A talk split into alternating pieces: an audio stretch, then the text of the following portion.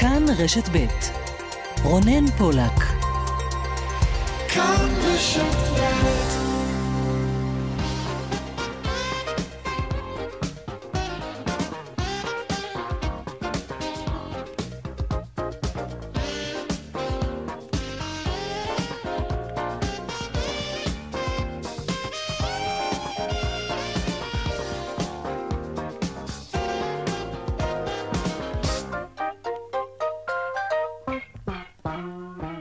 עכשיו ארבע ועוד כמעט שש דקות, צבע הכסף, התוכנית הכלכלית כאן ברשת ב', שלום לכם, שבוע טוב. סיפור קצר שרץ ברשת. מייקל אוליירי, מנכ"ל ענקית הלואו-קוסט ריינר, מגיע למלון במנצ'סטר, הולך לבר ומבקש pint של בירה גינס.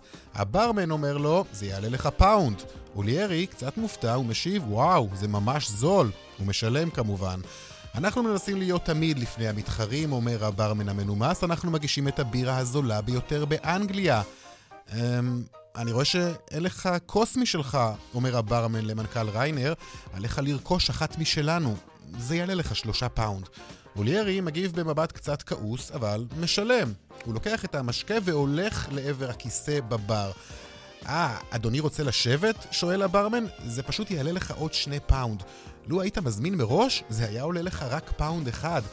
אוליירי מסנן קללה מבין שפתיו, אבל משלם. וגם על מחשב נייד שהוא הביא איתו מהבית הוא חויב להוסיף עוד שלושה פאונד.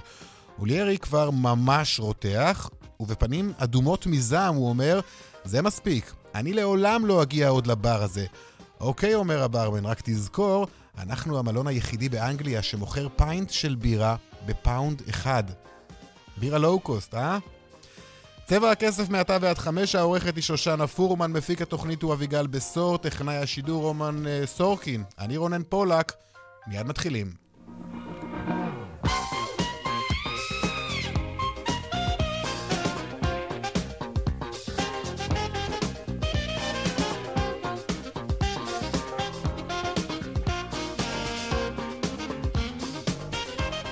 פותחים בכותרות אה, צבע הכסף כרגיל, שר החקלאות אורי אריאל התפטר מהממשלה וזה קורה חודשים ארוכים אחרי שכבר הכריז על פרישתו מהחיים הפוליטיים. אלא שאתם יודעים, הפלונטר והעיכוב בהרכבת ממשלה חדשה, כבר שתי מערכות בחירות עיכבו את פרישתו עד עתה, ועד בקשתו של ראש הממשלה כי יגיש לו את התפטרותו, וזה אכן קרה היום. בינתיים, החקלאים, הם קוראים לראש הממשלה למנות במיידי שר חקלאות במשרה מלאה. האתגרים לחקלאות הם גדולים, כפי שאומר לצבע הכסף אבשלום אבו וילן, מזכ"ל התאחדות חקלאי ישראל. שר החקלאות התפטר, ועתה הזמן באמת למצוא שר חקלאות שיהיה מוכן להיות שר במשרה מלאה, לא כלי משחק במשחק הפוליטי למי מגיע מה, ויקח את החקלאות בפול טיים צ'וב, יביא תפקידים, יתקין תקנות ויחזיר עטרה ליושנה. דיון ראשון היום במשפטה של יזמית הנדל"ן ענבל אור, מי שמואשמת בעבירות מס בהיקף של מיליוני שקלים. שלום לך, שלי טייפיירו, כתבתנו, העדכון שלך, שלי. שלום רונן, יזמית הנדל"ן לשעבר ענבל אור התייצבה הבוקר לדיון ראשון בכתב האישום הפלילי שהוגש נגדה לפני כחודשיים, כתב אישום שכולל בעיקר עבירות של מע"מ, מס הכנסה ומרמה בנסיבות מחמירות בהיקפים של מיליוני שקלים. כבר בתחילת הדיון אור מודיעה לשופטת כי היא מתכוונת לייצג את עצמה, חרף ההצהרות של השופטת על ההשלכות אה, שיש בכך. לאורך כל הדיון היא נשמעה נסערת אה, מאוד, דרשה מהפרקליטות אה, חומרים שלטענתה מסתירים ממנה, אמרה לה שאין לה שום אחריות פלילית. מנגד התביעה מצידה טענה כי היא מבקשת לגזור על ענבל אור מאסר בפועל. בתום הדיון הזה ענבל אור אומרת שהאחריות הפלילית היחידה שלה שהייתה תמימה לטענתה, שאין לה שום אחריות כזאת או אחרת לקריסה ולכל העבירות אה, שמיוחסות לה. רק נזכיר כי במקביל להליך הפלילי נגד אה, ענבל אור בעצם יש הליך נוסף, הליך של פשיטת רגל נגדה ונגד החברות שהיו בבעלותה, שגם הן נמצאות בהליך כן, של פירוק. בהחלט. תודה שלי. חברת הכשרת היישוב קיבלה היתר הריסה מעיריית תל אביב עבור בית מעריב המיתולוגי ברחוב קרליבך בתל אביב. פעולות ההריסה יתחילו מחרתיים, הם יימשכו כחודש. בשטח שיפונה תקים הכשרת היישוב מגדל משרדים חדש בין לפחות 42 קומות. ועוד בצבע הכסף בהמשך לקראת יום הרווקים הסיני מחר, או במילים פשוטות יותר, עוד יום לעשות בו קניות של מוצרים שלא בהכרח יש לכם צורך בהם. נדבר על המיסים שאתם עלולים לשלם. לפעמים הם הופכים את מבצעי המכירות ללא משתלמים, גם מבחינה כספית. נדבר על כך כאמור, נדבר גם על החברה שהתחילה עם מפעל קטן לייצור טחינה בנצרת, ועכשיו היא מנסה לכבוש את שוק הטחינה בארצות הברית. להבדיל, נעסוק גם בקריסה של אה, מעדני מיקי, חברת הסלטים. נדבר גם על מה שנראה כמו התאוששות של ענקית התרופות טבע, וגם הפינות הקבועות שלנו, חיות כיס כרגיל מדי יום בסביבות ארבע וחצי, והדיווח היומי משוקי הכספים, צבע הכסף, עד חמש, מיד ממשיכים.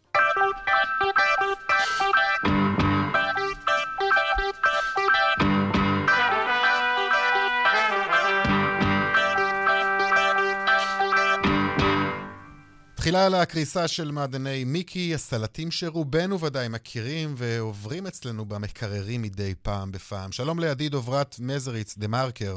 שלום. אז מה בדיוק קרה שם?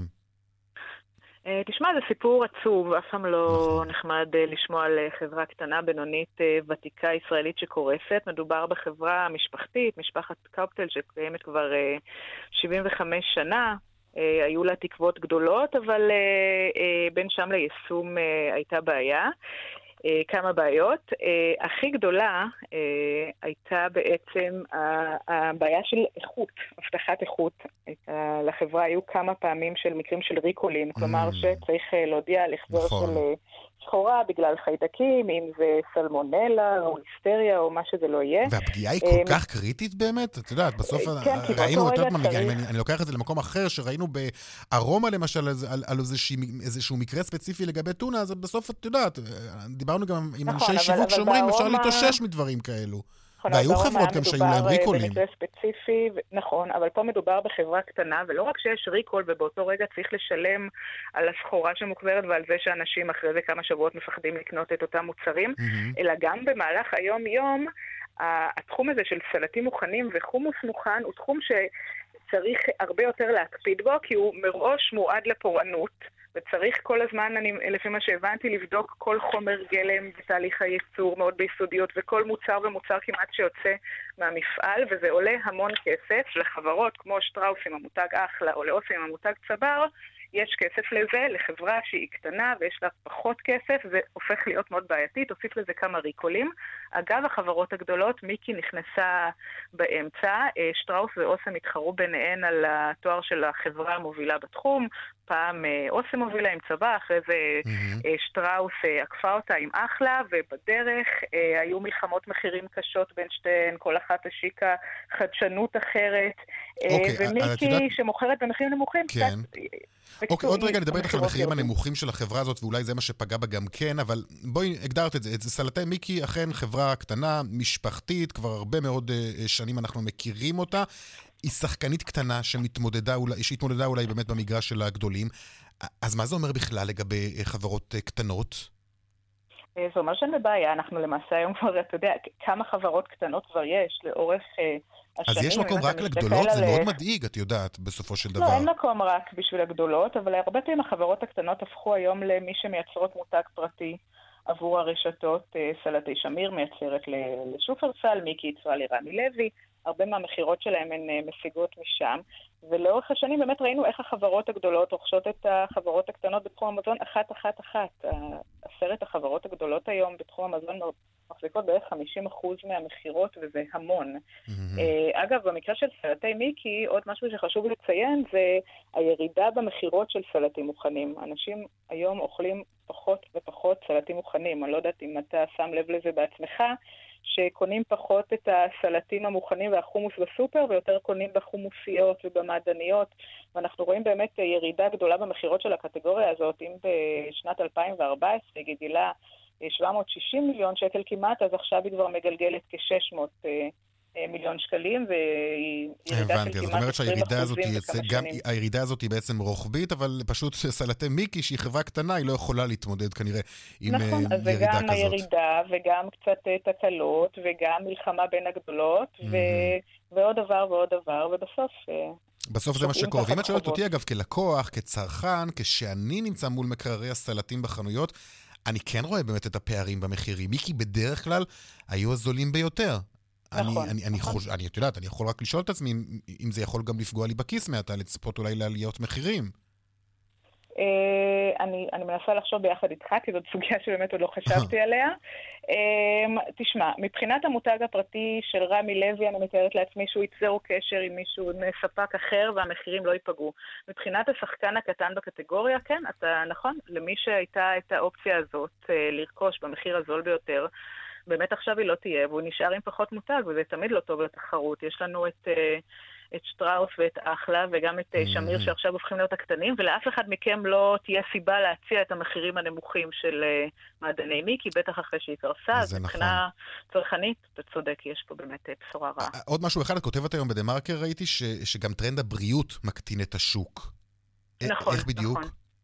אה, התפרסמו כמה וכמה תחקירים אה, בתקשורת על האיכות של הסלטים, על החומרים המשמרים שיש בהם, על הסלטים המוכנים ועל זה שזה לא באמת אה, בריא שאתה קונה סלטים הביתה. כל התפיסה שלהם כבריאים היא הלכה ונשחקה לאורך השנים, ושוב, הרבה מאוד ריקולים של חברות שונות. הכל ביחד באמת הביא ל- לירידה במכירות, גם בגלל טרנד הבריאות באמת וגם בגלל האיכות שלהם. עדי דברת-מזריץ', דה מרקר, תודה רבה לך. תודה רבה, להתראות. להתראות. עכשיו לחברת טבע, ולשם שינוי בהקשרים חיוביים דווקא, כך לפחות זה נראה על פי העליות שאפיינו את מניית החברה בסוף השבוע בוול סטריט, וזאת בהמשך לדוחות הכספיים שהציגה uh, טבע ביום uh, חמישי האחרון. שלום רמי דרום, מנכ"ל בית ההשקעות uh, הלמן אלדובי, שלום לך. שלום, שלום רונן. התרגלנו לדבר על המכות שחוטפת טבע פעם אחר פעם. אבל מה, יכול להיות שאנחנו רואים קצת אה, כמה נקודות אור עבור החברה? כן, אין ספק שמתחילים לראות לפחות אה, איזה שהם סימנים של אה, נקרא לזה ניצני אור או זוויות אור שעולים מה... הדיווחים האחרונים שדיווחה טבע לפחות, הדוחות פחות או יותר היו בצפי, אבל סך הכל היו כמה פרסומים או שני פרסומים מרכזיים לאחרונה שהם אלה שככה נותנים איזה זווית טיפה יותר חיובית. אה, הראשון שבהם היה הפשרה למעשה שטבע הגיעה עם הרשויות הפדרליות בארצות הברית לגבי uh, תביעה ייצוגית שיש שם נגד... Uh, ההתמכרות י... למשככי הכאבים. בדיוק. כן. יש שם תביעה שנמשכת, uh, שהמשקיעים מאוד מאוד חששו שהיא יכולה ממש למוטט את טבע, כי, כי בהרבה מאוד מדינות, והמשמעות של התביעה הזאת היא בהיקפים מאוד גדולים, התביעה עצמה הייתה במיליארדים רבים מאוד, טבע נסחרת להזכיר בעשרה מיליארד דולר שווי שוק פחות או יותר נכון להיום, והתביעה הזאת הייתה על מיליארדים רבים. הפשרה שהיא הצליחה להגיע אה, עם, אה, אה, בתביעה הזאת קנתה על עצמה זמן להמשיך את ההליך המשפטי מול השאר הטובים, ולמעשה גם התביעה עצמה הייתה בהיקפים הרבה יותר נמוכים מכפי שהמשקיעים ציפו. מדובר על, על כמה מאות מיליוני דולרים, כ-250 מיליון דולר שהיא תשלם במזומן בעשור האחרון, וכל השאר זה באמצעות אספקת תרופות לטיפול בהתמכרות שנובעת מהמשככים האלה, כך שאת, שכבר הפרישו בספרים מיליארד דולר, כך שהמשקיעים נשמו לרווחה לאחר הפרסום של הפשרה הזאת שאליה הגיע טבע. ודבר נוסף שתרם לעלייה האחרונה במניה היא כמובן ההודעה של אה, טבע מסוף, בסוף השבוע האחרון, שהולכת אה, להשלים גיוס של מיליארד וחצי דולר, וגם זה הקנה, הקנה איזשהו, אה, אה, אה, נש... אפשר למשקיעים לנשום לרווחה, מכיוון שהיה חשש גדול כן. מאוד לכך שאם טבע תוכל לשלם את ה... או לפרוע את ההתחייבויות שלה ב-2020, כי לא היה לה מקורות תזרים... תזרימיים לזה, והגיוס הזה מאפשר לה בהחלט להתגבר על ה... ועד היום בעצם לא היו למשקיעים כמעט סיבות לנשום לרווחה, ובכל זאת אני מנסה להבין ככה קצת יותר לעומק מה קרה כאן בעצם. בעצם, הרי הקופקסון, נכון? תקופת תרופת הדגל היא כבר לא ביצת זהב, כבר עסקנו בזה אה, פעמים אה, אה, רבות אחרי שפג התוקף של הפטנט. וגם יש את אה, פרשת התביעה, הזכרת אותה בינתיים אכן, מסתמנת שם פשרה בעניין המשככי כאבים, ההתמכרות. כלומר, לחברה, אה, במצב הנוכחי שלה היום, אין לה בעצם, אה, אתה יודע, אה, מוצרים חדשים, אין לה מקורות חדשים כדי לצמוח, היא בעיקר, מה שראינו, אה, עשתה תוכנית אה, הבראה שכללה פיטורים של אלפי עובדים. נכון. תראה, וטבע... אה, נפגעה מאוד, בוא נאמר, הקופקסון, תרופת הקופקסון שהייתה תרופת הדגל שהייתה אחראית על 25% מהכנסות החברה, באמת פגה, תמה התקופה של, ה, ש, של הגנת הפטנט ותרופות גנריות אה, נוספות אה, מתחרות בה והתפתחו תרופות נוספות וטבע mm-hmm. למעשה איבדה את מקור ההכנסה העיקרי שלה אה, כאשר לא היה דברים אחרים שיהוו תחליף ראוי ואז היא התחילה במסע רכישות ממונף מאוד ואגרסיבי מאוד שהוא זה שלמעשה מוטט אותה למקום שהיא נמצאת בו היום עד לכך ש... היא לקחה על עצמה לטובת הרכישות האלה חוב עצום. היא היום נושאת במאזנה חוב של 27 מיליארד דולר. החברה, אני מזכיר, נסחרת אחרי שעלתה ב-50% בחודשים האחרונים, ממחיר של 6 דולר ל-9.5 דולר, היא נסחרת היום בשווי של אה, כ-10 מיליארד דולר, כך שהחוב שלה הוא פי שלוש מהשווי שלה. וזה אה, היה החשש העיקרי של המשקיעים, שהיא לא תוכל למעשה להתאושש מהמצב שה... שהיא נמצאת בו, כי אין לה מנועי צמיחה אחרים. אז באמת התוכנית התייעלות אה, כללה פיטורים של מעל ל-11,000 עובדים. של, אה, נזכיר, של קאר שולץ כמובן, אותו mm. מנכ"ל, אה, אתה יודע, די מאיים, שהתייחסנו אליו לפחות כאל דמות מאיימת, שהוא נכנס לכאן, אני זוכר את החשש ממנו גם בקרב העובדים, גם בקרב הציבור הישראלי, שראה כביכול איך החברה הישראלית הזאת הופכת לפחות ישראלית כבר. כן, אני חושב שהסיפור הישראלי, קודם כל אה, הוא פחות אה, רלוונטי, פה היה רצון להציל את החברה, ואני חושב שהוא היה בהחלט בזמן הנכון ובמקום הנכון, כן. עם, ה, עם החרב אה, על קיצוץ ההוצאות, וזו הייתה הפעולה היחידה שכנראה טבע יכלה לעשות במעט זמן שנותר לה לתקן את המקום שהיא הגיעה אליו. אין לה הרבה מנועי צמיחה חדשים, זה נכון רונן, כמו שאתה הזכרת. יש, יש אולי עכשיו איזושהי נקודת אור, מדברים על איזושהי תרופה גנרית לסרטן הלימפובה, שטבע הולכת אה, להתחיל לשווק אותה בארצות הברית ממחר, שזה גם כן יש איזו ציפייה, וזה גם תרם אולי במידה מסוימת לעליות של הימים האחרונים. אה, יש תרופה למיגרנה ש... שהיא אה, עומדת להוציא, אבל אין לה מנועי צמיחה דמות הקופקסון, ולמעשה היא תצטרך להמשיך ולהתמקד במהלכי התייעלות, מהלכי, מהלכי צמצום החוב. ונראה שלפחות בינתיים זה נתן איזושהי אה, אה, תקופה, איזושהי זריקת הרגעה למשקיעים שחששו מאוד מכך שטבע תפשוט את הרגל okay. ולא, אוקיי. ולא תוכל להתאושש. רמי דרור, מנכ"ל אה, אלמן אלדובי, תודה רבה לך. תודה רבה רונן. עכשיו לחודש נובמבר, חודש הקניות ברשת, והחודש הזה בעיצומו, וגם אתם ודאי לא יכולים ממש לברוח מהשיווק המסיבי שמקבל החודש הזה כמעט בכל ענף, אה, מקמעונאות אה, ועד אלקטרוניקה וגם תיירות. ומחר זה יום הרווקים הסיני. עוד יום כזה בשורה של אה, ימים מיוחדים בחודש הזה, חודש אה, נובמבר. שלום לעורך הדין אה, רני שוורץ, מומחה למכס ומע"מ, שותף במשרד ירון אלדר פלר שוורץ ושות'. שלום לך. שלום, שלום. ולמה אנחנו מדברים הפעם עם מומחה למיסוי ולא עם מנהל מותג? כי למבצעים שאתם, הציבור, מאתרים ודאי ברשת, עלולות להיות אה, גם אה, משמעויות נוספות. אז בוא תגיד לנו על מה מדובר בעצם. זה ימי חג צרכניים בנובמבר, נכון. והם בעיקר ימי חג צרכניים ליבוא האישי. אה, אנחנו מדברים בעצם על תקופת קניות שמתאפיינת במספר uh, אירועים באתרים המקוונים, מתחיל ביום הרווקים הסיני עכשיו, אה, אחר כך מכונים, ממשיך ל Cyber Monday. לא, לפני כן יש את ה Black Friday, אני... כן, ל Black Friday. אתה שכחת את ה Black Friday, זה יום מאוד חשוב בלוח השנה הנובמברי. עכשיו, אלה אירועים צרכניים גדולים שנהנים בעצם הטבת מיסוי ביבוא אישי אה, לישראל. ההטבה המדוברת שידועה של עד 75 אוקיי, דולר. אוקיי, אז בואו בוא עכשיו נפרוט את זה באמת למספרים. יש תקרת סכום שאנחנו יכולים להזמין מבלי לשלם מיסים? אז, תק... אז החוק הישראלי, המחוקק הישראלי בעצם יצר מספר מדרגות, אבל בשביל להבין מהם המדרגות האלה, אז צריך להבין קודם כל מה הפטורים שאנחנו מקבלים. כאשר מייבאים לארץ מוצר ביבוא אישי, כלומר לא באופן מסחרי, mm-hmm. אלא שימוש אישי מה שנקרא, או מתנות, אז אנחנו uh, מדברים על שלושה מיסים על הפרק, יש מע"מ, יש מכס ויש מס קנייה. עד 75 דולר, עד ערך uh, יבוא של 75 דולר, אנחנו פטורים משלושת המיסים האלה. אחר כך באה מדרגה נוספת אה, שנותן, מעניקה פטור, וזה עד 500 דולר, היא מעניקה פטור ממס המכס, מה שנקרא, אבל אנחנו מתחייבים אה, אה, במע"מ ומתחייבים גם במס קנייה למוצרים שחייבים במס קנייה. מדרגה הבאה היא בין 500 ל-1,000 דולר, שמתמסים כבר בכל המיסים, זה עדיין נחשב ליבוא אישי, ו-1,000 דולר ומעלה. בעצם אנחנו מדברים על יבוא שלא משנה באיזה כמות הוא נעשה, הוא מתייחסים אליו כיבוא מסחרי, על כל הרגולציה ש... אוקיי, אבל בוא, אתה יודע, בסופו של דבר אנחנו מדברים על צרכנים, אנחנו לא מדברים על עסקים, אנחנו מדברים על אנשים שנכנסים לרשת ורואים איזשהו מוצר שבא להם לרכוש עכשיו ומיד. והם שואלים את עצמם, אוקיי, אז מה עדיף לנו לעשות? למשל, לפצל קניות, עדיף לרכוש הכל יחד, עדיף להגיע לאיזושהי מדרגה מסוימת ולעצור?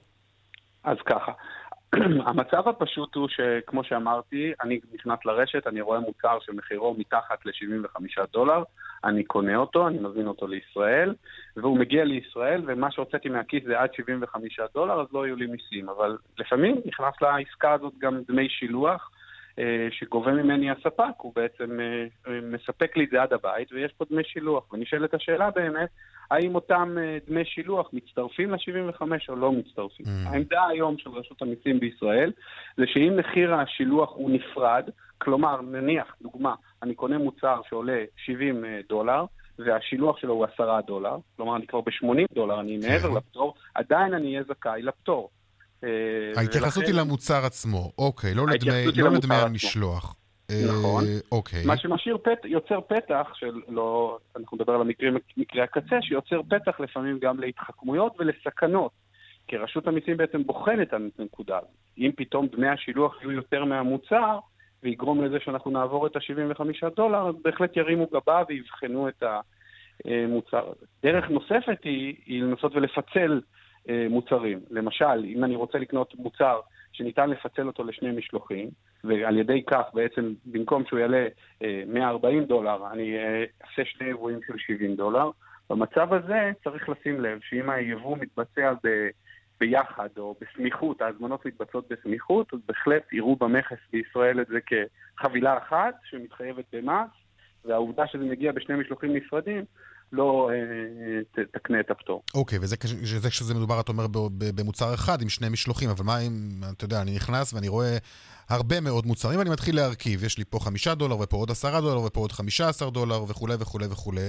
אז מה, כשהגעתי, כשהגעתי לרף התחתון, ל-75 דולר, כדאי, לה, זה השלב שבו כדאי לי להפסיק, אה, לסגור משלוח, מה שנקרא, ולהתחיל חדש? באופן פורמלי, המבחן הוא מאותו ספק. זאת אומרת, אני נכנס לצורך העניין לחנות שנקראת אה, חנות המפוצות, חנות נקסט, לא נעשה פרסומת לאף אחד שאנשים קונים כן. ממנה ביגוד. לצורך העניין, אז אם אני אקנה מספר משלוחים, אז uh, באותו יום, וכל אחד יהיה פחות מ-75 דולר, בהחלט רשות המיסים תוכל לראות את זה uh, כעסקה אחת שעולה מעל 75 דולר. האם היא עושה את זה בפועל? לא תמיד. לא תמיד. Mm-hmm, טוב. המשאבים שזה כרוך בהם לא תמיד מאפשרים את האיחוד משלוחים האלה לצורכי מס. עכשיו, תגיד, רשויות המס אה, משקיעות מאמצים מיוחדים בימים האלו? לא, אין היערכות, אה, ההיערכות הקשה היא מבחינה לוגיסטית. הקושי בכלל בנושא של השילוח ושל האתגרים שרשות המכס מתמודדת איתם היא לא בגביית המס, הרי מה, מהעסקאות האלה לא יהיה פה איזושהי התעשרות מיסוי. אבל לוגיסטית מדובר באתגר מאוד גדול, ואפילו לא רק לוגיסטית, לפעמים יש היבטים, היבטים ביטחוניים של מה נכנס, איזה סחורה, האם ההצהרה נכונה, האם מה שמודבק על המוצר הוא באמת מה שיש בפנים. אלה, אלה אתגרים לא כן. פשוטים שרשות המכס מתמודדת איתם, שלא קשורים לגביית מס בהכרח. עורך הדין רני שוורץ, מומחה למכס אה, ומע"מ, תודה רבה לך. שמחתי להתראות. כ-20 אלף אה, תלמידים מושבתים מלימודים בפזורה הבדואית, אה, זו הפעם השנייה בכחודשיים בגלל מצב הכיתות וההסעות הקשה, אבל רק לפני כחודשיים הגיעו משרד החינוך והאוצר להבנות עם המועצה והתעלמו ממיליוני שקלים שנעלמו בחשד לפלילים, ותקציב החינוך במועצה כמעט שולש בשנים האחרונות. הנה הדיווח של כתבנו בדרום, אסף פוזיילוב. מה שברור, הכסף לא מגיע לתלמידים במועצה הענייה בישראל. תקציב החינוך של המועצה אל-קסום הפך מ-100 מיליון ל-270 מיליון בשש שנים בלבד. אבל המצב עדיין קשה מאוד, ושוב משביתים שם מהיום כ-20 אלף תלמידים עד הודעה חדשה. הנה ראש המועצה, סלמה אל-אטרש. משרד החינוך התעלם מהחלטת בית המשפט ומתעלם מדרישות הצודקות של התושבים. ואנחנו כמועצה מאמינים שלכל ילד במדינת ישראל מגיע לו החינוך הראוי. המשרד ממשיך לא לתקצב את אה, הילדים, ואז ועדי הורים מהמועצה לכפרים הבלתי מוכרים הכריזו על שליטה פתוחה. עד שמשרד החינוך ייקח אחריות אה, לגבי ה-18,000 תלמידים וגם לשבץ לבתי ספר והגנים. כאמור, זאת על אף שתקציב החינוך של המועצה הפך מ-100 מיליון ל-270 מיליון בשש שנים. זו המועצה היחידה בישראל שקיבלה מימון של 100% להסעות, 110 מיליון שקלים בשנה, וכשחשב של משרד החינוך בדק רק חלק מהתקציב הזה, נמצאו אי סדרים חמורים של מיליונים שלא ברור לאן נעלמו. למשל, דיווחים כפולים על תלמידים בהסעות, חשבוניות כפולות וחשד לזיופי חתימת הגזבר. אז המועצה אמרה שמדובר במועצה הקודמת היא זו שעשתה את אי הסדרים. במקום שמשרד החינוך ומשרד האוצר יפתחו בהליך פלילי חקירה לאן נעלם הכסף שהיה מיועד לתלמידים, במקום זאת, במשרד החינוך והאוצר הגיעו להסדר עם המועצה. כעת, חודשיים בלבד לאחר מכן, שוב השבתה למרות ההסדר. ממשרד החינוך נמסר, מועצת אל-קסום חרגה מהמתווה שנחתם עם האוצר ומעלה דרישות כספיות מופלגות כדי לכסות גירעונות שנובעים בחלקם מהתנהלות לקויה, תפעול חובבני ואי סדרים פנימיים במועצה. מי שמשלם את המחיר אלו התלמידים. דיווחי תנועה בדרך ירושלים תל אביב עמוס מאוד ממחלף שפירים עד קיבוץ גלויות. באיילון צפונה עמוס ממחלף חולון וקיבוץ גלויות עד הרצליה. דרומה ממחלף רוקח עד לגוארדיה. דיווחים נוספים בכאן מוקד התנועה כוכבית 9550 ובאתר שלנו פרסומות עכשיו. עוד מעט אנחנו נחזור עם uh, חיות כיס כרגיל.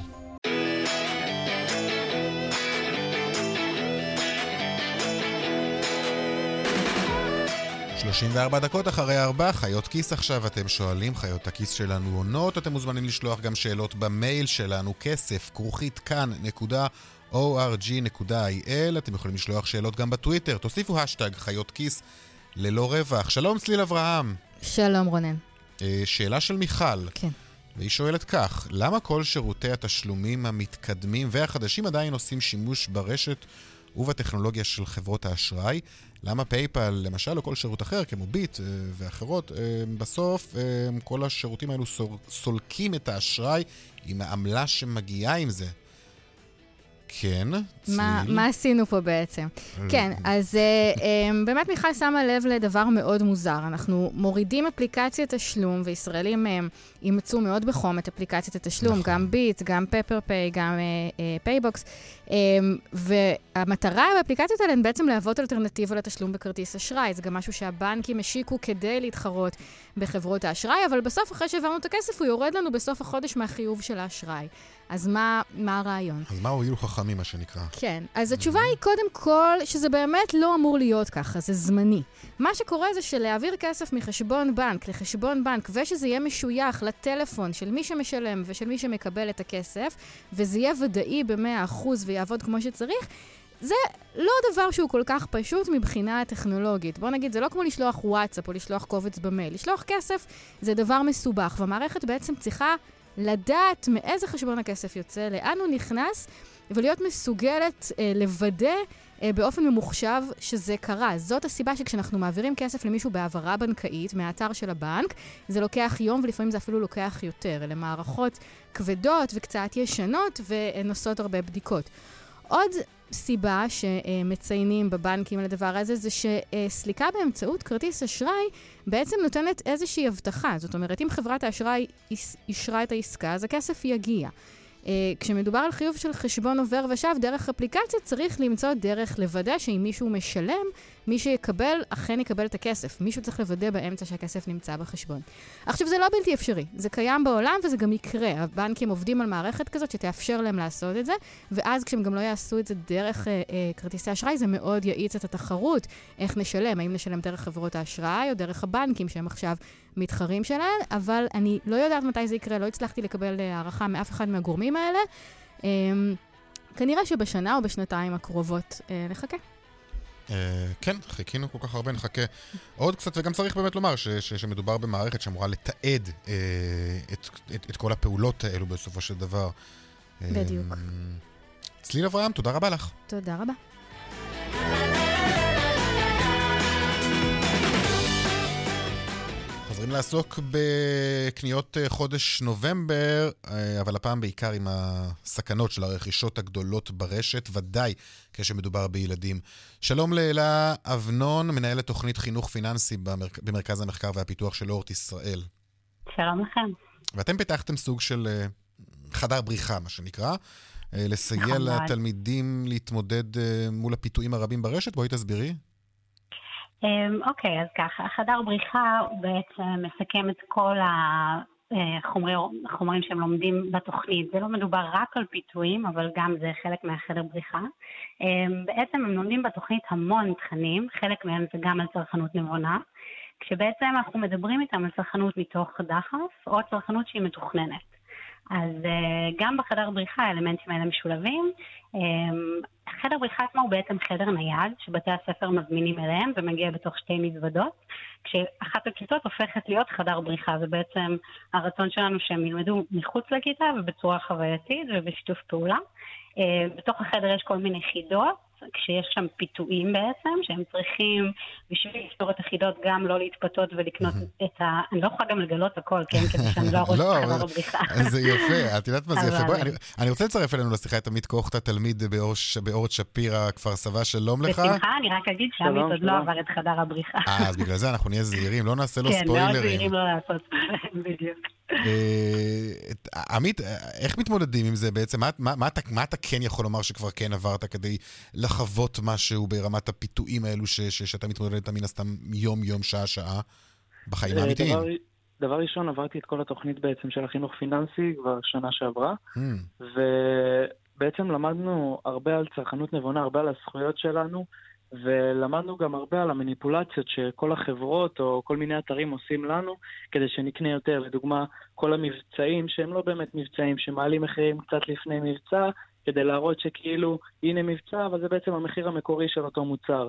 או כל מיני דברים כאלה שיכולים לדפוק, בסוגריים, אותנו הצרכנים. אוקיי, okay, אבל זו צרכנות נבונה בעצם, שכולנו יודעים להתמודד איתה.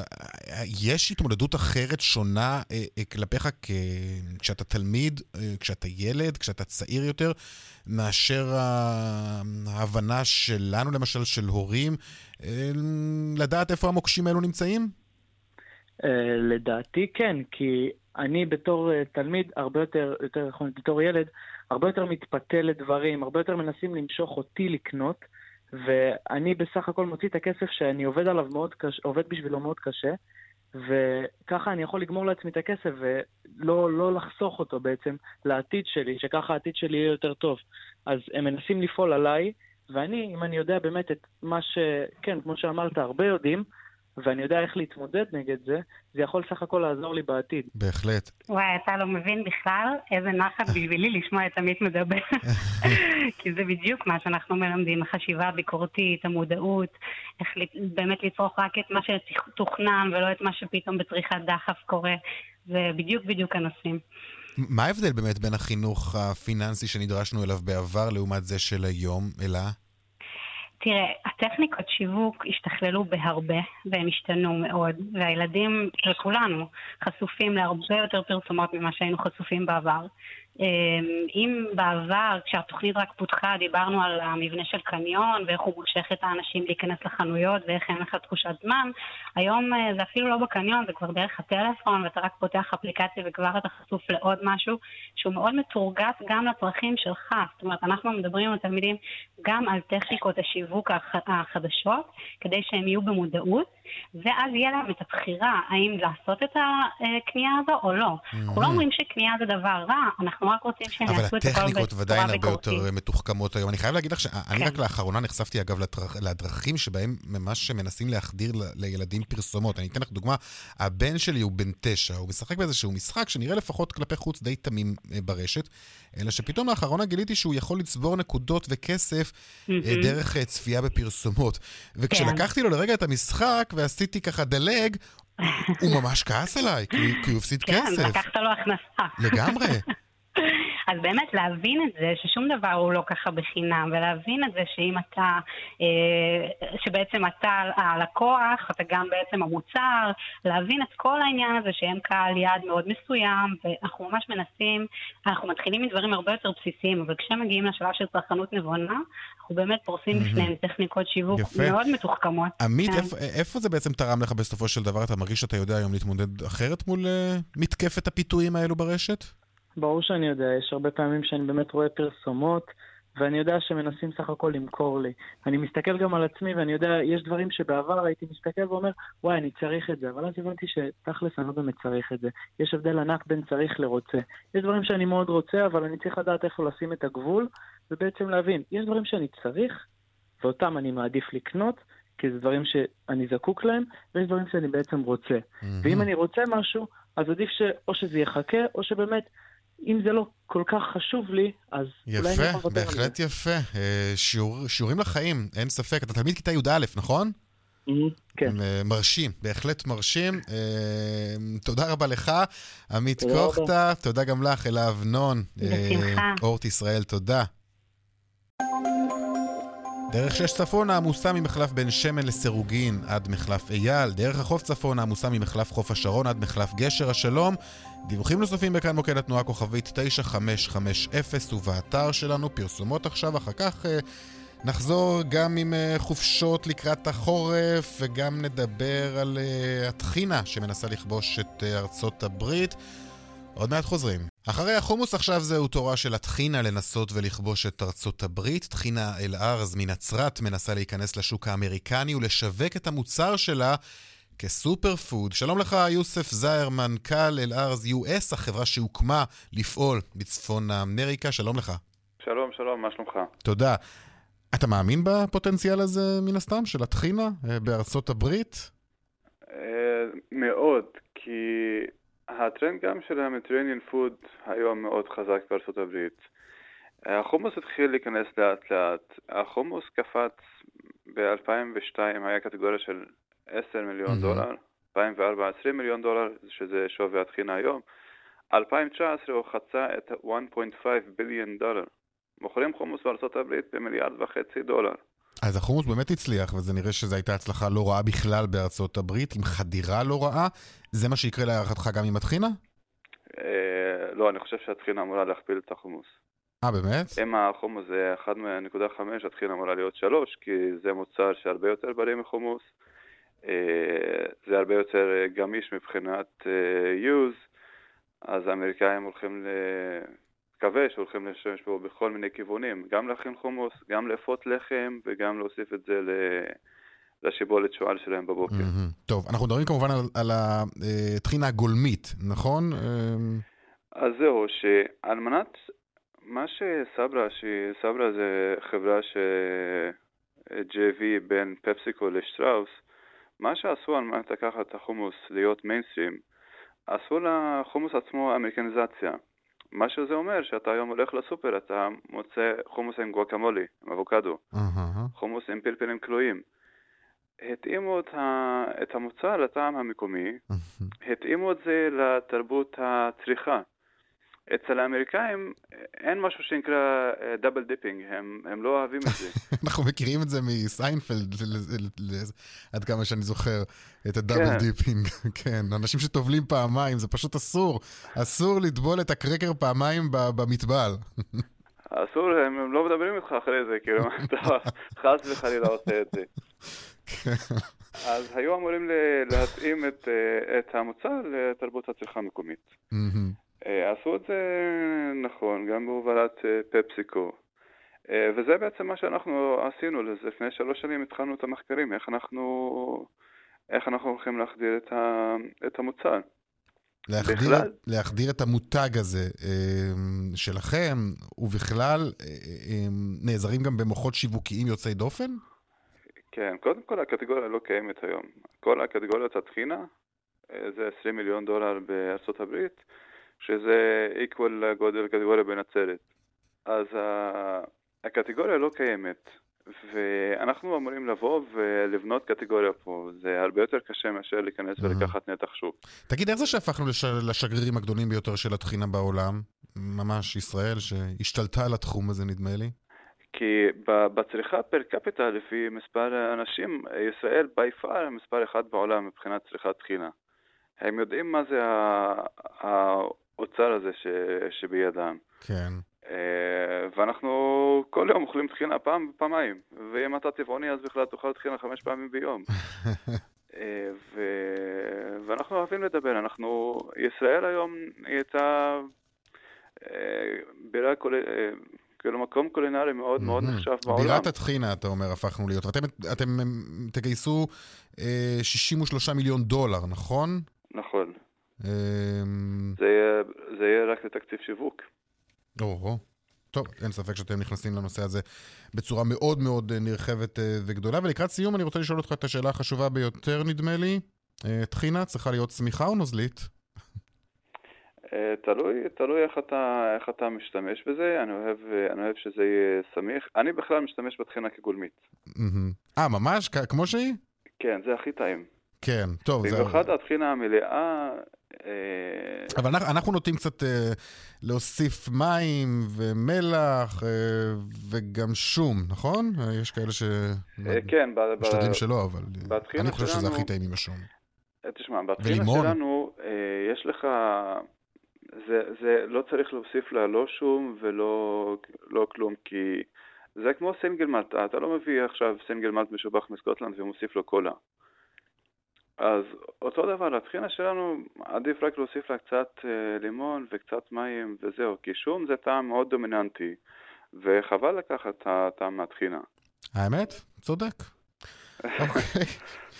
טוב, אני רוצה להודות לך, אה, כמובן, על השיחה הזאת. יוסף אה, זאהר, מנכ"ל אל-ארז US, החברה שהוקמה לפעול בצפון אמריקה. אה, לנסות לכבוש את האמריקנים עם הטחינה שלהם. תודה רבה לך. תודה, תודה לך, המשך יום טוב. bye bye. אוטוטו חורף, לא במזג האוויר לפחות, אבל זה עוד מעט קורה, ואפשר כבר להתחיל לפנטז על חופשות סקי. באופן אישי אני חייב להגיד לכם שאליי זה לא מדבר, אבל יש לא מעט אנשים שלא מוכנים לוותר על חופשת הסקי השנתית שלהם. שלום לך רונן קרסו, סמנכ"ל איסתא. שלום, ערב טוב. בוא נלך ישר למחירים. זול או יקר יותר משנה שעברה? נתחיל בזה ש-80 אלף איש אה, שלא כמוני ולא כמוך אה. כן אוהבים את הדבר הזה, ומעבר לכך שאוהבים, הם נוטים אה, לנסוע שנה אחרי שנה במקרה הרע, וכמה פעמים בשנה במקרה היותר טוב. ואז הם יודעים גם להשוות, הם יודעים לדעת, הם יודעים בוודאות אם זה היה להם זול יותר או יקר יותר, אז מה? לפני עוד המחיר, ועוד שנייה אנחנו נוגעים כן. במחיר, יש מצלמות שלג היום שאתה יודע בכל טווח האם יש שלג או אין שלג באתר הסקי, ומדובר על הפרסקי, על הפעילות של אחרי, ובאמת באמת יודעים הכל, כולל טווחים מהמעליות ועוד אה, מהן, מכאן ומכאן. עכשיו, לגבי מחירים, מה שקרה השנה, ששני דברים טובים אה, שיחקו לזכות הגולשים. אחד, זה שער האירו, מחירי הסקי נקובים באירו. אנחנו מדברים על משהו כמו 8% פחות משעה שעברה, השנה אנחנו איפשהו סביב ה-3.9, שעה שעברה זה היה 4.3, מאוד משמעותי, נכון. גם במחיר אה, חבילות הסקי וגם ביעד עצמו. אז אה, בהחלט יש הוזלה. ודבר שני, גם איסתא וגם אחרים ניצלו את הנפילה של תומאס קוק ועשו הסכמים מאוד טובים ברגע האחרון עם uh, בתי המלון באירופה, שחלקם נשארו באמת... אה, uh, נפילה? Uh, הקריסה הזאת של חברת התעופה uh, תומאס קוק... זה uh, הרבה יותר מחברת תעופה, זה חברת התיירות הכי גדולה באירופה, כן. שיחקה כמובן לזכות מי שנשאר, מי שיש לו עדיין... אוקיי, אז בואו נדבר על כן. יעדים ומחירים. אז ככה, בולגריה זה היה הכי זול, שישה לילות משהו כמו 800 אירו בשקלים, אה, בוא נעשה מהר, של... פחות מ-3,200 ש"ח. אוקיי. אה, מלון, אה, ארבעה כוכבים, כמובן שישה ימי סקיפס, ציוד, שיעורים וכולי. סוצ'י, שזה בעצם היעד שכנראה היה מוביל השנה, הכי טרנדי, הכי חדש, היעד שפוטין אוהב לעשות שם את החופשות שלו. אנחנו מדברים על משהו כמו 950 אירו. אותו דבר, אותו הרכב של שישה ימים אה, סקי, ציוד, אה, כל הדברים האלה.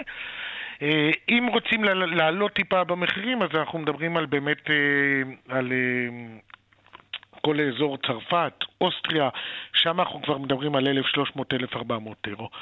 כמובן שכל אחד מהם זה טיסה, שישה או שבעה לילות, ציוד, סקי פס, סקי פס, פנסיון מלא. אוקיי, במילה אחת, הם... במילה כן. אחת, להרכיב חבילת סקי לבד, זה רלוונטי גם בחורף? הכל רלוונטי, צריך לנסות לראות את הכי טוב שיש, אה, כל לקוח היום אה, יכול לגלוש, לא רק בסקי, גם במחשב אה, בבית, ולחפש כן. את הדברים שהכי נוחים לו, אבל בהחלט אני חושב שהשנה נופתע לטובה.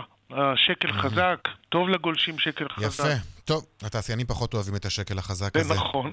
רונן קרסו, סמנכ"ל איסתא, תודה רבה לך. ביי, בשמחות. עכשיו לדיווח מהבורסה. 102 200, take them.